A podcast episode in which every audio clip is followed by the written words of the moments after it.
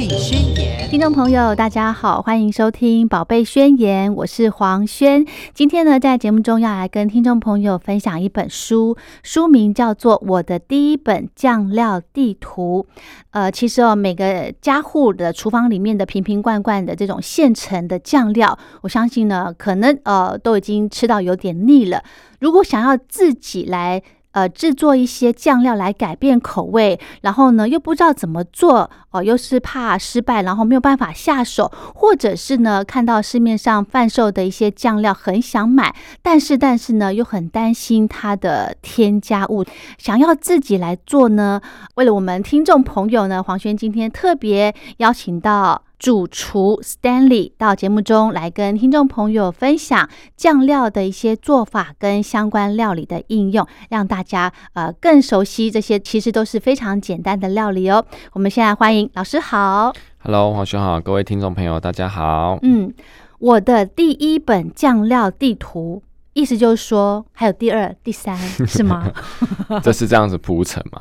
我们当然希望可以这样的延续。确实，酱料也是大家在刚提到的厨房真的很重要的一个料理的一个小小小，应该说小提点，也可以说是一个小帮手。是是是，没错。其实哈，酱料呢，让大家真的是诶呃又爱又恨。为什么说恨呢？就是因为它的热量啊，我们一般的。观念都是它的热量非常的高，高了，确实，因为它所有零零总总，把所有的不管甜度、它的一个咸度，甚至它的一个重口味的味道，全部都加总在一起，相对它的热量跟浓郁度会增加，这是一定的。嗯，可是呢，我看完这本书之后，哎，我发现老师里面的这个调味，呃，算是蛮蛮清淡，然后还有做一些调整呢。其实还是说回到现在时代，大家需要的一些需求啦。刚刚提到说，可能传统以前大家对酱料的恨就是热量真的很高，可是慢慢的呢，现在因为社会的需求，大家可能对健康的饮食会比较在乎。对，那我们就可以做一些调整。本来吃东西就是个人口味去做一些调整，那只是一种分享了。嗯，是好。那我们今天呢，就想要请到我们 Stanley 老师哦。呃，这一次呢是黄轩跟老师第二次的碰面了，对不对哦？是啊。呃，上一次呢介绍的书是有关小朋友，哎，小 baby 的小 baby 的副食品，副食品哦，叫做双师出任务，就是 Stanley 老师跟一位营养师哦来做一个合作，来针对四个月以上的婴幼儿的健康副食品所出的一本书。那如果听众朋友有兴趣的话呢，诶，不妨哦到网络上来找一找这本书哦。好，那其实哈，每次上馆子呢，这些凉菜。凉拌菜都是非常诱人的，那这个随便拿个几盘都都要好几百，对不对？对啊。所以凉拌菜的这个不败的秘诀呢，是不是就是它酱料？老师？其实凉拌菜不败的秘诀，当然最终还是酱料一个元元素。其实还有一个很重要的一个地方，但它食材本身，其实大家非常挑选，不是每一个东西都很适合做凉拌菜哦。那当然搭配到对的一个酱汁，甚至做对的手法，其实都是一个很好很好的凉拌菜，甚至是开胃菜，让你进到主菜，甚至到最后甜点的一个很重要的一个开场。嗯哼哼哼，是。其实呢，这本书呢非常的棒，就是说它可以把呃。先教大家一种酱，然后之后呢，再变化成很多种类型的酱，就是可能呃一变三之类的。还有呢，这个也可以跟不同的菜来做搭配。那讲到酱跟菜的这个。这个搭配哦，我就很想问老师了。书里面提到很多哦，什么样的酱可以搭配海鲜、搭配肉类，我就很好奇了。我们一般的新手，像黄轩，真的是这个厨务，真的是厨厨 房障碍哦。这个我们要怎么样知道酱跟菜要怎么样搭配比较合呢？你太客气了，怎么可能呢？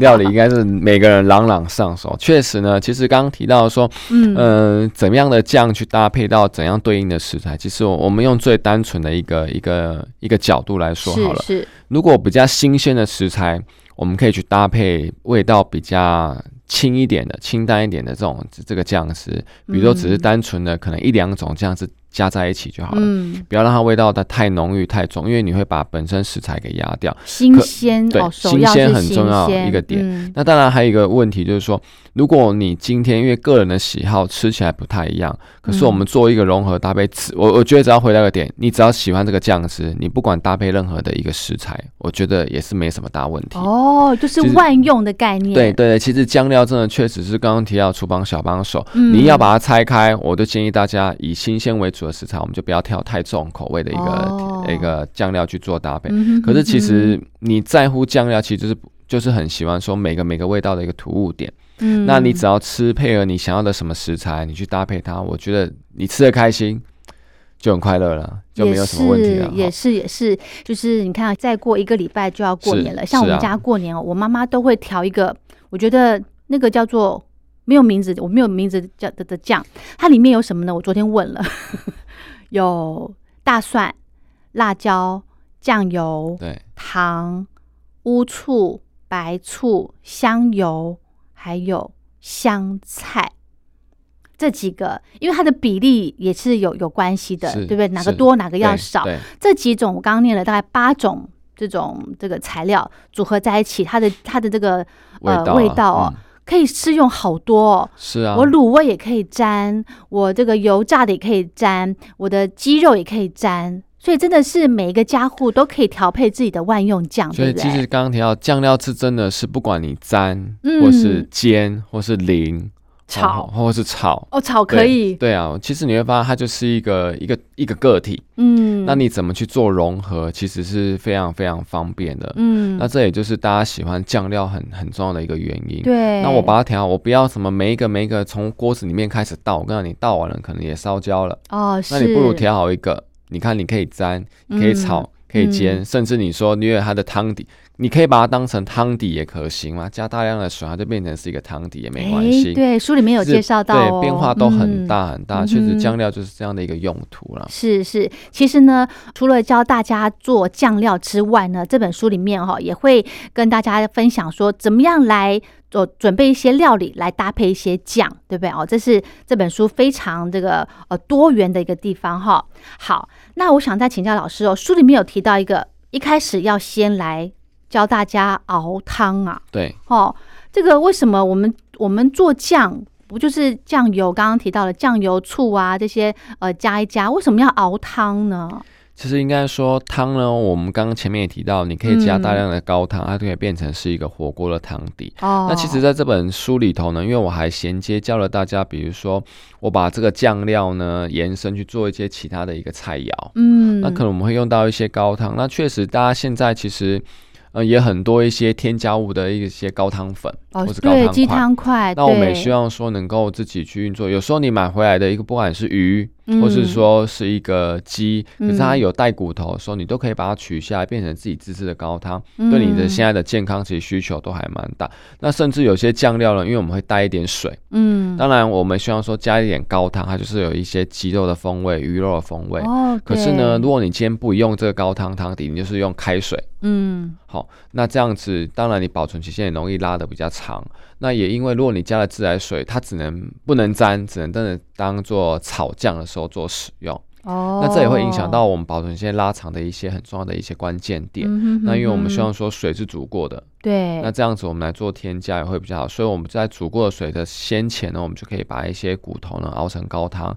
那在这个酱料里头多一点高汤的一些风味。嗯，那这时候我们的酱汁确实跟别人就是独树一格，不太一样，因为大家可能就只是个开水而已。对讲到这个高汤呢，我妈妈她我有一次我在看她在熬鸡高汤，嗯就是呃，因为要帮那时候帮小朋友要做这个副食品，然后我就发现他一锅汤里面水很多，可是我我觉得他水怎么越煮越少，然后我就问我妈说，哎、我说妈，你这个水快没有了，因为她想要把那个自来水的那个那个叫做什么绿吗？那个还是什么？就是有点把它煮到一定的时间，让它的那个有点，因为我们的水好像不能生喝，它而且它会加一点那种，就像你刚刚提到那种绿，它有点那种。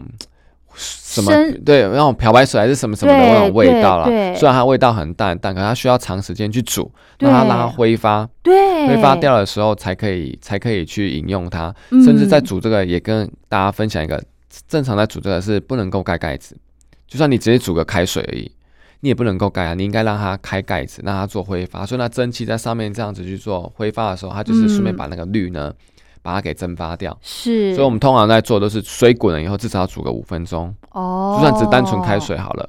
那那你今天你今天熬高汤一定不止五分钟，对，你就让它煮。所以这时候里面的一些可能我们不喜欢的物质，或是一些它添加的东西，它就会。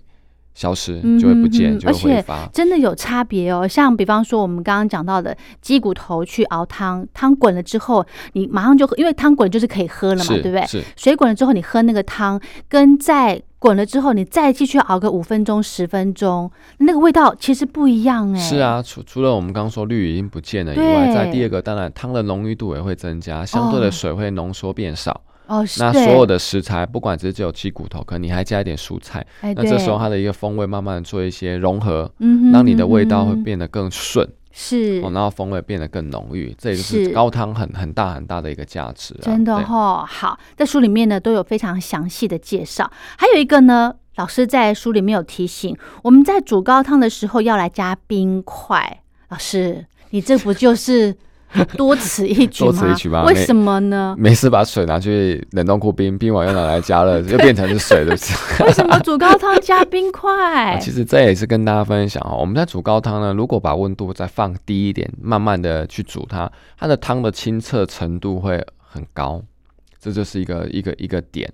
那因为有时候我们在煮的时候，所以有时候我们简单讲，我们一个热水跟冷水，你会发现冷水煮出来的水。的高汤呢会非常的清澈，当然这也跟你火候有很大关系。可是如果你从冷冰块开始煮，然后就开始小火开始煮，它等于是有点慢火慢慢上来。我们在煮的过程当中呢，不会把里面的一些，比如说杂质啊或什么东西把它带得出来，变得很快，那汤它就会变得很浑浊。这是我们在做的，在营业用我们都会这样子去做，尤其我们在做西式的高汤的时候，我们确实都会这样子去做。老师，你的意思是说，从冷水的时候就要加冰块了吗？还是应该是说，你也可以存都是冰块啊？或是说，你可以一水了锅里面都一一锅冰块，然后加鸡架子这样子？对对对对对，因为它温度慢慢的煮上来的时候呢，它会让你的汤呢清澈程度会增加。不会那么的浑浊，这是煮高汤的一个小秘诀。哇！那你要当然全冰块，发现融化速度又变很久，也也会比你加一半水半冰块还要来的稍微长一点点嘛。是。那你也可以是一半水一半是冰块，慢慢开始煮。简单讲就是让这个水是形成温度越低越好，它慢慢煮上来到你不要让它沸腾，那它微微开始冒烟的时候，那个状态你就可以让它慢慢煮那个汤哦。非常非常的清澈，很漂亮。你连过滤杂质可能都不需要，你只是要把它过滤那个叫什么里面的那些鸡架子哦，对，然后把它拿掉就好了。哦，了解。所以这样的一个汤的清澈度会增加，那都只是为了我们为了视觉啦，嗯，跟为了我们煮出来的时候让大家觉得我们要变成是一个卖相，嗯，然后我们省去了很多一些步骤，嗯，那我就很快就可以完成。那如果你今天没有这样煮，当然也是可行啊，可是你会发现你要用一个滤布。你就要把那些杂质啊、棉对，把它把它去除掉。这时候你在卖香的汤的价值才会提高。嗯哼哼哼。那这也就是一些小手法，就包含里面我们提到的鱼糕那个我煮到菜鱼糕汤。对。我们菜鱼糕汤在煮的时候，其实也不太能够去水滚去煮它。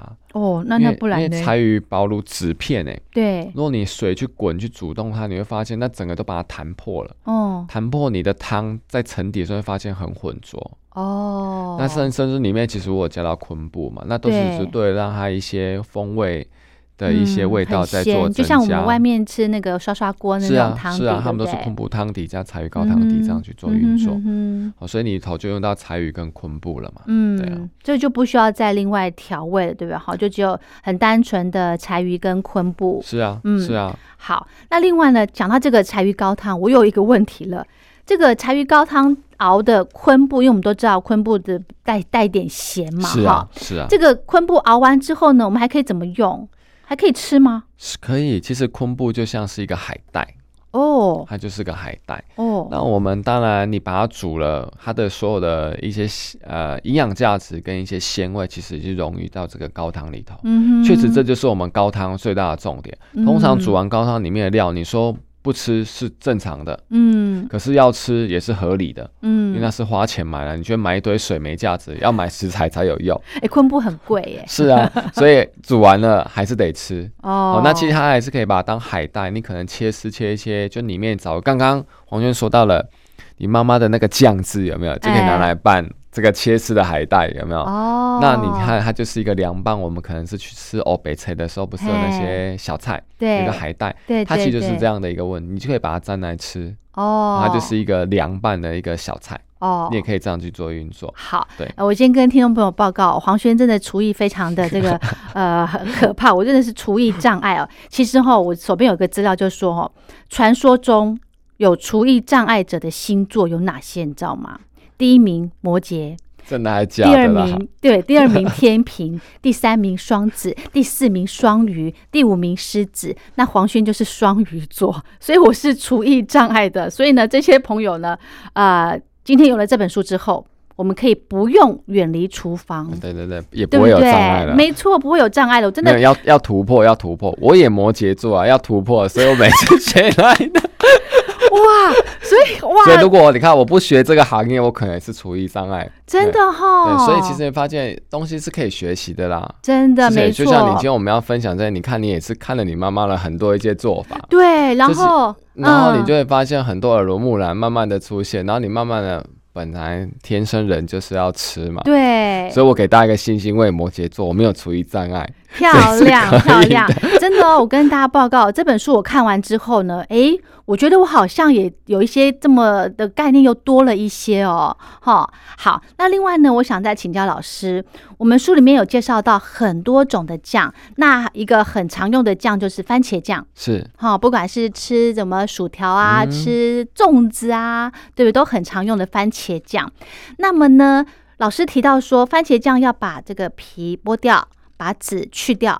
可是，可是，哎，我晓得厨房的有一个叫做什么呢？就是不要浪对费。零浪费啊，零浪费德啊，这个厨德里头有很多是一个嗯、不要乱添加的厨德，甚至说要留下来东西。越少越好。越少越好，对这样子才是一个厨德应该要有的一个概念。呵，老师，你番茄酱把皮拿掉了，籽拿掉了啊，这个这没有个你不是？你有点你有点那个没有达到 零浪费的境界耶。其实应该说哈，其实皮呢，番茄的皮其实它会在你吃任何东西的过程当中，它会阻碍你可能在咀嚼过程当中的一些。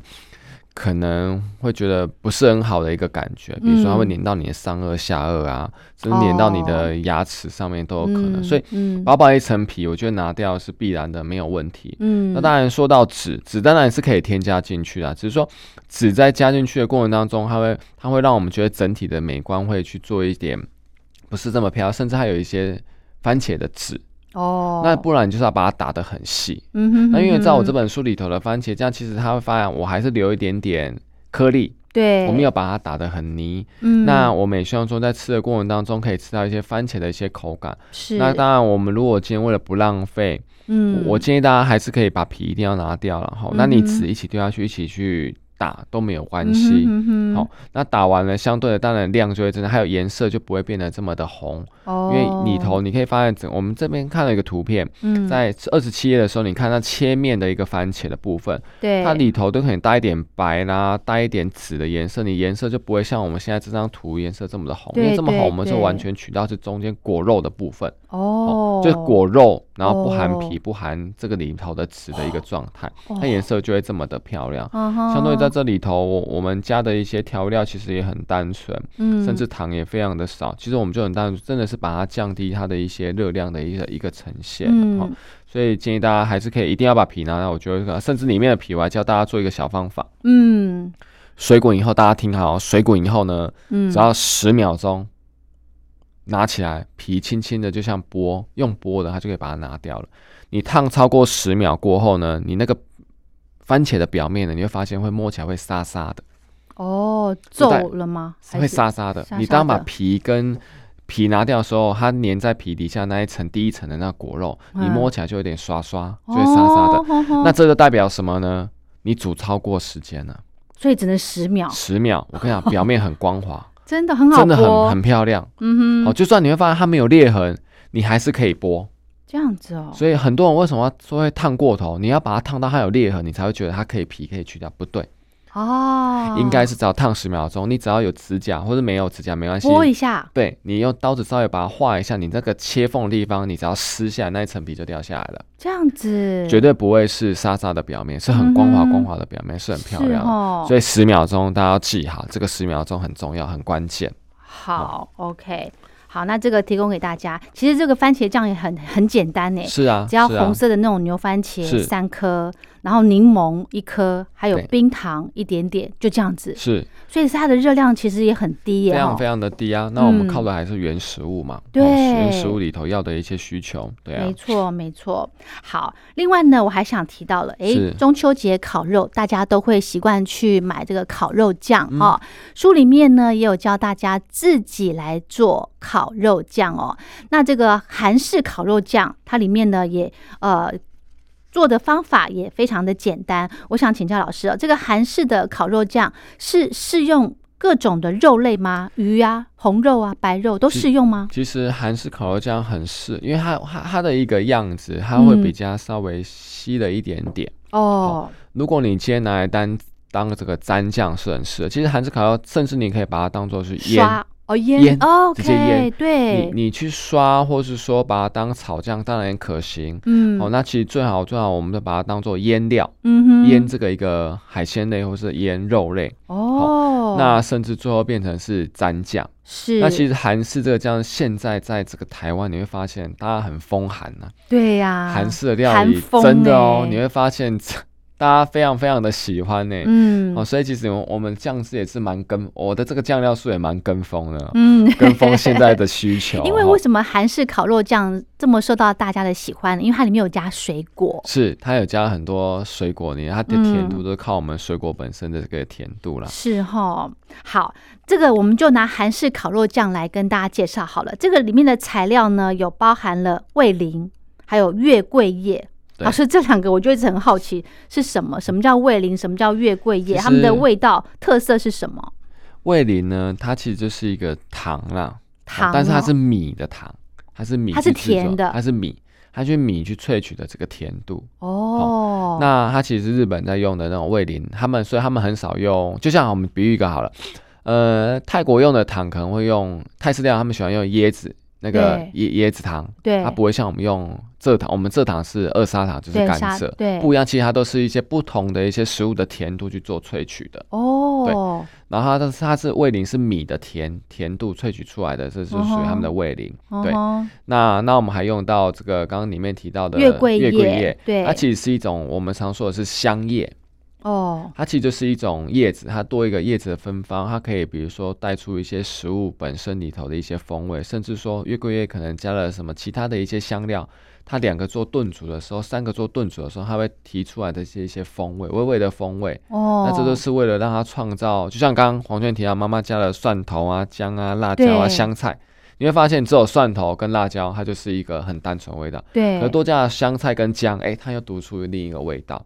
加了这么多新哦，香料，其实最大最大的问题，甚至我们刚刚讲月桂叶，这都只是为了让它因为一跟二增加了，变成可能不是只有三，可能变成是四，嗯哼哼，它就带出一些不同风味的融合，那这就是创造它的价值。哦对你没有加，确实味道会有落差，可是就真的只加那一两片，其实味道会差非常非常多。这就是这需要煮吗？月桂叶以去煮，要一起去煮。，OK，那你没有煮，你甚至里头是稍微泡，你要泡的嗯时间要拉长，那那这都是可以。以去去操作的了。对。好，所以这个月桂叶它只是一个呃带带香气香香气，它是有点算一种香料，但是它它是干本身的，哦它是干的，它是像一片叶子，那你去煮，它就多一个味道。，OK，好好特别。刚刚呢，我们提到了味淋、月桂叶，我还有一个问题，书里面有提到的梅林辣酱油，这又是什么呢？老师，还有鱼露是什么呢？你书里面也有介对绍。，其实梅辣酱油它是偏有点像，它其实不辣哦。你听到梅林辣酱油这个辣呢，其实它是不辣，它有点带呛的意思。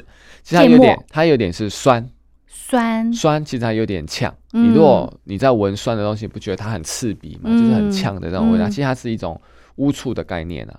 它是有污醋的概念哦，OK，只是它它是一它去它是国外通常还有哪里最常用？其实就是说我们在煮，其实在煎牛排最常用，它就呛一下这个锅子，A one 有一个对对有让它独特的一个味道。A one 里头也有加美丽辣酱，它就是一点带醋的风味，了解，那比较偏西方的的醋。OK，好好好，那那好其实东我们台湾的醋就是乌醋嘛白醋嘛，对就是一些水果醋嘛。嗯哼，对，那就是嗯不太一样。哼对嗯那甚至刚刚还提到我们鱼露鱼露，其实嗯鱼露有分，我里头用到的鱼露是比较偏泰式的鱼露。哼哦，它是说到其实很多一些甲壳类啊、虾啊，它去嗯。做，其实发现甲壳类虾它们都有点腥味，嗯，尤其他们，所以他们就是拿这些甲壳类啦来去做成这个一个鱼露，哦，所以它有点超车，是，所以它只能否海鲜料理喽，呃，是会比较合适，甚至当然你可以发现最常见的是什么？青木瓜，哎，可能会加点鱼露。其实他们就是他们的国家已经喜欢吃这种啦，OK 鲜味的那种鱼露的味道啦。嗯哼哼那那这也哼是，那另外一个鱼露是我们台湾说的鱼露，它是嗯来做蒸鱼的鱼露，所以我里面用到的是泰式的鱼露哦。哦，对，因为我们里头有到这个酱料的地图嘛，嗯，也是涵盖了很多一些不同的国家的一些料理。对，所以呢，我用的鱼露里头是用到我们的这个一个泰式的，嗯，比较偏东南亚的。是好，所以这些呢，这个要好好去逛，去逛这些卖、啊。卖这些料其实这理的香些料，里头，我在这本书里头的一些酱料的部分哈，嗯。食材的取得其实都很容易的，大卖场就容易拿到。现在因为哦。我们也希望说创造这本书，让这个读者呢可以去做分享、了解的时候，想要甚至想要去做动手做的时候，嗯，我们也希望说你食材取得是比较简单的，是，所以这些的食材几乎啊百分之九成吧，甚至将近到九五成，你一定是大卖场都买得都买得到，一定买得到。OK，好，太棒了。另外呢，我还想再问一个问题：老抽是什么？老师，其实老抽呢，它就是一个深色的酱油啦。这样，这是这是，其实它不算是酱油，应该这样讲啊，它应该是说它是糖去熬煮的，它是一个色素，哦哦是哦，对，它是一个色素，哦，那它是天然的色素，哦，就是用糖。你看我们的糖煮久了会不会焦化？嗯，焦化就会变黑，对那，它就是天然的一个黑色色素。哦，所以它只是调色用的，对然后味道不是那么的它其实用糖去做的。OK。那后来你说它会不会很甜？不会，为什么？因为它后来会加大量的水再去让它熬煮浓缩，变成是老抽有点稠状，像一个色膏。哦。哦，一个黑色色素的色膏，那这是自己做的。以前我们在餐厅、在饭店工作的时候，我记得我们老抽是大概一个礼拜就熬一次，因为在自己熬啊，对，因为因为在台湾啊，其实会发现哈、只要颜色稍微带一点深，包含是包含琥珀色以下，你会发现好像都比较好吃。哎，哦。看来靠五 B 啦，丢、哦，就看起来比较好吃有。卖相，对，所以我们就会习惯用老抽去增加色泽。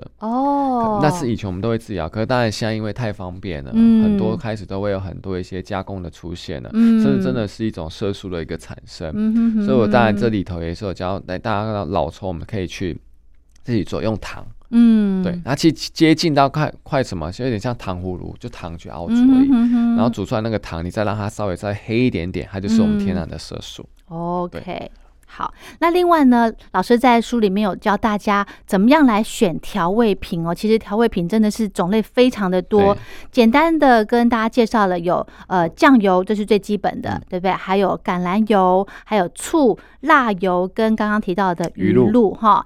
那我想请教老师了，老师里面写到说，中式酱料必备的酱油要看它的品质好坏，就是色香味要俱全嘛，对对不对？对，那我想问的，香的部分呢？老师说我们要这个好的酱油呢，品质好的酱油的时候，呃，它加热的时候会有香气。对可是我们在买酱油的时候，我没有办法闻呢，我怎么知道它的好坏呢？所以只能色香味只能看到颜色，对不对？哦哦，对，所以你闻去闻别人家的好了，哦。没，有来看一下，就是闻跟应应该味啦，跟嗯。香气这种东西，其实我们回到先前一个很重要的点，你当然是先看颜色啦，因为我们在买的时候包装是没办法让你去做对啊，对啊，可能你也只能看到里面的一些，比如说它后面的反过来的时候，可以看到一些它的一些里面会成分。成分。对，嗯，那当然第二个我觉得还有一个很重要的，你应该挑选品牌吧。我觉得哦。所有的品牌，当然现在世上很多品牌都很好，嗯能够维持在市面上，我相信这些所有品牌一定是经过台湾的一些合格的一些方式是可以的。嗯哼哼。当然也有很多是真的是手工的，哦，那当然酿造的，对不你对？你这时候其实就选到真的有些是打出这样的一个方式，嗯。手工的它去做酿造，相对的就不太一样。嗯那这是第一哼个，我们真的如果到卖场买的时候，嗯。然后当然第二个就是口耳相传嘛，大家觉得哦好你就听。那当然最重要的还是得试，所以你发现吃的这件事情很特别哦。我讲了一口好菜，对，可是你会发现说好吃不好吃，那只是一个想象空间。可是如果我们今天在像这样访谈过程，然后前面真的放了好几道菜，嗯，你会发现有时候讲的呢，会跟真的你又吃到的时候又又又不太一样。对，所以你会发现，真的还是得要去试啊。嗯哼，所以，我们后面就提到说，香跟味道，你还是得要去真的去做测试。可是，在这之前，你只能听三五好友的分享，也是听一些可能好朋友的分享，甚至说你觉得这个信任这个品牌的价值，你就去这样子去做运作。嗯，对，那这是在这边分分享给大家说可以这样，不然现在市面上林林总总品牌一大堆，很多也跟大家分享，一定都是可行的啦，是是，一定都是没有问题，不然不会浮在台面上，嗯让大家去做采购跟采买啊。没错，好。另外呢，书里面老师还有教大家来选香料哦。第一个就是香菜，是还有罗勒、巴西里、月桂叶、桂皮跟薄荷。那我想请教老师了，这个香菜很多人不喜欢，可是呢，里面的料理酱料的部分也有加了不少。那我们可以用什么其他的这个食材来取代香菜吗？其实香菜这个东西呢，嗯跟九层塔你会发现很像。哦我说的很像说，它们的味道的很突兀点非常非常的大，所以它亮点非常大。哼你说在这些酱料里头不加它，嗯，你会发现真的失去了一个风味。有，所以你回去跟妈，你你回去再吃你妈妈那八样，你把香菜拿掉好了，对你会发现就特别的味道完全不同了。对香菜是真的是一个，不一样，因为它的味道太重了。那确实，嗯刚刚黄轩也提到说，有人不喜欢怎么办？也就是因为它味道太突兀了，哦，有人不太喜欢。哦，那真的不喜欢，我们当然建议你就不加了。哦，可是呢，我我们可以做一件事，情，无无可真的很难取代。那如果你只是因为它的味道不喜欢，还是说因为它吃的时候味道很重，你不想，我们建议大家可以做一件事情，哦，你可以呢，比如说把它只是稍微下去煮就好了，但是你最后把它挑掉，啊，比如说把它去煮成是一个水的东西，香菜水，然后哦，你再把水加进去我们的酱料里头去调整它的一个浓，就是浓稠度。哦，是。这样就会有淡淡的一个风味，可是呢，却又让你感觉不到它，这就是一个看不到看不到香菜，对对，但是让你吃得到，可是你就感觉又不到，哎，可是其实你已经隐隐约约又吃进去了。是其实可以用哈这种方式去做一些运作了。嗯，那这也就是我们觉得可以分享一些不同的技法。嗯。不过真的是，如果今天是非得冷菜好了，一定要加香菜，你会发现没加真的整个味道对差太多了。它真的就是像三灵魂。三杯鸡，你没给我加九九层塔，层塔，你你就觉得是有三杯没有错，又有七，可是就是没没有那个对啊，就没有那个味道嘛，这就是一个很特别的灵魂。对，哦，所以我觉得有时候这就是煮菜好玩的一些地方了。哦真的真的好，不妨试试看，说不定你就爱上它。哎，这也是一种对哦。做法。去吃这个面线欧阿米耍哦，通常都是跟老板说、哦、不要加香菜，其实它真的是灵魂，它比那碗面线还重要。是，你会发现这就是一个料理创造出它的价值啊！哈，是的试试看啊。是的，是的。好，香料的部分呢，还有呃，书里面也加了很多的大蒜、蒜头啦，不是大蒜。对大蒜跟蒜头不一样嘛，对对？不一样，大嗯蒜比较属于像蒜苗嘛。哦，对，对然后蒜头真的是它底下的头，在嗯那个一个籽的地方是有点辛辣的味道。对，这个我呢，我也想请教老师，蒜头的一个保存方法，要怎么样才能够让它不要发芽？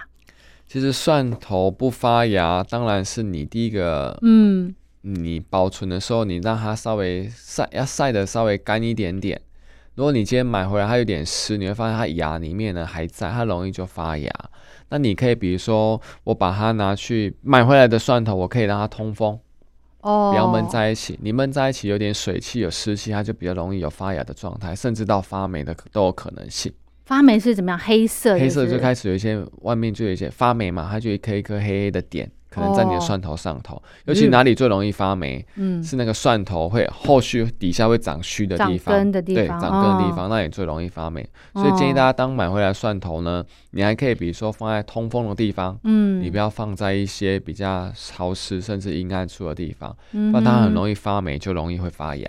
哦。那发芽能不能吃其？实发芽还是能吃啊，哦，发芽还是能吃啊，嗯，只是说它是不是就嗯长成大蒜苗了？其实它就是蒜苗啊。哦，真的吗？再长出来就变蒜，所以你会发现在，在在种蒜苗的人，他也是拿蒜头然后后来留一点点籽，它就可以拿去种，变成是蒜苗，哦就是这样子、啊，哦就就是这样子去、去做。哦，所以其实大家就建议保存是放在比较常温的地方，嗯然后比较没有潮湿的地方。通风。对嗯，那如果你今天真的是买了很多，真的也没办法，你就得要去运作它。你可能把它剥了皮，嗯，甚至切碎了以后，你可以把它丢到冷冻库吧。哦，冷冻，哦对，那在丢冷冻库之前，我建议你，你可以做一件事情，先把它炒过了以后，再来丢到冷冻库。干炒还是加点点油？去炒，哦，哦。炒过以后再丢冷冻库。嗯哼然后你丢冷冻库的时候，你可以把它放在，比如说我们的制冰盒，制冰，盒，老师之前上一本书有对教，这就是炒嗯，过，你放在里头去的时候，甚至你也可以把它打在塑胶袋里面薄薄一片，嗯，那你要用的时候就折一片，折一片，嗯，你也不用再爆香了，就丢下去，你的青菜就可以下去了。这时候你的蒜头哦。就炒香了。啊，因为我为什么不要说新鲜的去放冰箱？因为你新鲜放冰箱，你会发现冷冻库它有一个效果，嗯。它会破坏我们很多食物里面的组织，嗯，甚至它里面就含水，含了水以后，你的新香料怎么炒就不会香，因为已哦，经被破坏了。对，然后都是水啊，你加了油进去，你知道油呢是跟锅子跟食材中间的媒介嘛？哦，好那如果你油下去，它一定会先带出食物的水分，那那带出来了，你要怎么炒香就不容易了。嗯哼，更何况冷冻了以后，它已经把它破坏它的里面这些分解，嗯，那分解完以后水分又很多，你发现你就在煮蒜头，不是在炒蒜头。那你的香气也没有那么足，哦，所以我都建议，如果真的蒜头多，好，你买回来把它炒过以后，嗯。炒香了你就丢冷冻库，那香味也有了，最后只是拌菜或者是去炒菜就哦好，你也不会在家里有乌烟瘴气，乌烟瘴气就这么一次，哦，就是在炒蒜头的时候，是。剩下的你不管炒青菜或者煮要放到汤里面，它都会嗯完全是有香气的这个蒜头，是，所以一定要放冷冻，而且炒过之后的蒜头放冷冻，放冷冻。所以我们要先把它剁碎，剁碎，对。哦如果你没有放冷冻，你放冷藏，超过了也还好，放冷藏也不要不容易坏，因为你有油脂去做保护。可如果你今天新鲜的话，你放冷藏一定会坏，因为会渗出水来。对，所以你有发现，你去市场买人家那种切过蒜头一包回去，对，剥很快就会有那种发酸的味道，对，因为蒜头的水分出来，还有外面在卖给你的蒜头，不管是蒜仁，蒜仁就是剥好皮叫蒜仁，哦好他们其实在剥的时候都会洗洗过水啊。哦，那你发现洗过水的蒜头就容易更容易发霉。坏。那你发现还有一哦，个蒜头，当你买回来的蒜仁呢，表面有一点点透明透明，就代表它已经受到水了的污染干扰，哇那它就容易发酸。哦所以你会发现很多蒜头味，呃，很多买回来的蒜头就有点酸味，所以建议大家还是要买带皮的，OK，你保存期间也可以拉长，除非你今天是大量的要去做商业用途，比如说要卖，嗯那我们当然去嗯买人家马上切过了很方便嘛，因为你马上就煮。那如果你是买回来要放的，我还是建议你买带皮的比较好。OK，好哇，这个非常重要的一个观念哈。好，那我想再请教老师，书里面呢有介绍到一道叫做炉烤野菜盘、嗯哦，里面呢要搭配的是油醋汁。那因为现在呢，呃，一六八断食其实很很流行，嗯对不对？那这个我们断食呢最。应该也很多朋友就都只能吃这个蒸的啦，就是喝吃那种没有味道的就是吃蒸的啦，吃水煮水煮的啦，对。然后呢，就只是为了要瘦。对，对不对那我们一六八断食就不能有酱吗？其实六八断食还是可以有啊。你看我们的炉烤野菜盘这个东西，你看我们可能搭了配呢是一个油醋酱，你会对，发现我们选的呢油呢也是橄榄油嗯哦，那是 OK 的。嗯，那甚至醋呢，我们可能用到的是一个水果醋。嗯哦，哦，甚至用到巴萨米狗醋，嗯那剩下就是盐跟胡椒，所以我觉得还好。其实我会发现一件事情，嗯减肥的人呢，或是说一六八断食的人，我觉得还有健康的人，我觉得这都是可以加在一起。嗯，你应该是要健康的吃，自然而然你就会有点瘦身，这是一定的。嗯是，可是呢，其实你会发现很多食材还是有它好的一些味道啦。是，你说减肥的人那不能吃肉吗？难道不能吃油吗？难难道不能吃糖吗？可能很多人迷思是这样哦，不能吃油，不能吃糖。可是你可以发现事情，嗯、你要有补足于食材本身每个里面的一些养分，对你来讲，它还会让你造成瘦身甚至代谢。嗯，可是你反而单纯一直吃它，吃它你会发现，反而身体会另外一个样子。嗯，好像对一些东西会做排斥，可能也会对你会不会有些人会发现奇怪，我怎么这么久了都瘦不下来？对，其实我觉得会是个大问题。正常吃就可以了，但是你不要过量的去去做去吃这这这个同样的东西。那你可能饮食均衡就会达到很好的一些效果嘛。那再搭配的真的吃，包含说里头很多为了要健康的吃，我们很多可以透过煎。嗯，那其实就不会刚刚提到的减肥为了人都只是吃水煮或清蒸，你会发现啊，好可怜。为了三个月一六八三个月好了，你如果真的这样吃蒸跟水煮，你会发现人生一半是黑白的，对不对？都只是为了要明天要更好看，然后呢要吃这个，甚至另外一个点，我有时候常常很好玩，跟大家分享说，嗯。呃，吃蒸的煮的呢，尤其到年纪越大，他会这样吃，是为了要健康，是，然后都是为了活明天才要吃的，就吃蒸跟煮，那不就人生一半又是黑白了？对，就你在二三十岁的时候已经黑白一次了嘛，因为要减肥，到五六七十岁为了健康又要黑白一次嘛，人生黑白两三次真的是不 OK。那你那时候我觉得呢，有些还是透过一些对的技法，该煎你就煎，嗯，那当然真的少吃炸了，好，那你用对好的油，油弄对嗯。正常要用到需要量的油，嗯，那我觉得都没有问题。嗯你看我们回到的油，我们说到橄榄油里面我也介绍，它是很好，没有错。可是你会发现，之前一个地沟油的现象的时候，油品的时候，你会发现哪里的油最好？躺在那个猪肉摊上面那个猪油最好，真的哈。所以你会发现一件事情，它最安定，对不对？对，那你会发现回到一个问题的点在哪里？嗯，天然的就是好的，是哈。我觉得你只要记得这个点，天然猪油、橄榄油。其实天然都是好的一个现象，只是说你在吃这些油的时候，你要饮食均衡，偶尔吃一点点动物的油脂。那比如说我们到猪油跟奶油，嗯，好，那我们偶尔吃一点蔬菜的油脂，它比较属于液态类的，嗯，那我觉得这样你一个平衡。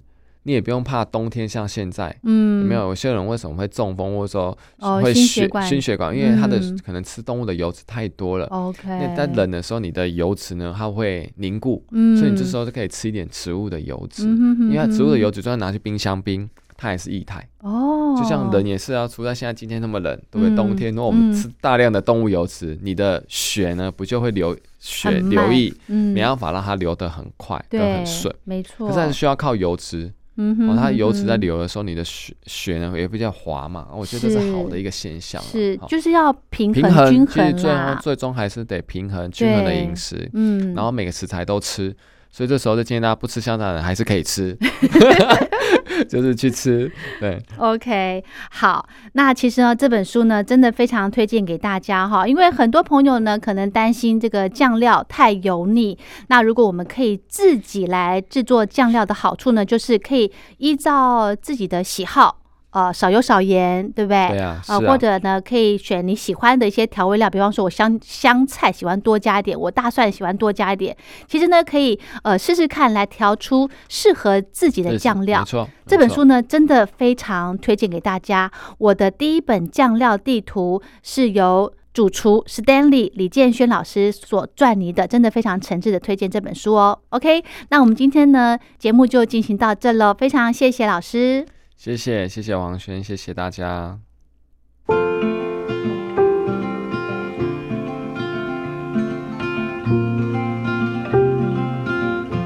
好的，今天的宝贝宣言节目就进行到这喽，非常感谢您的收听，我是黄轩，祝福您平安快乐，我们下次见，拜拜。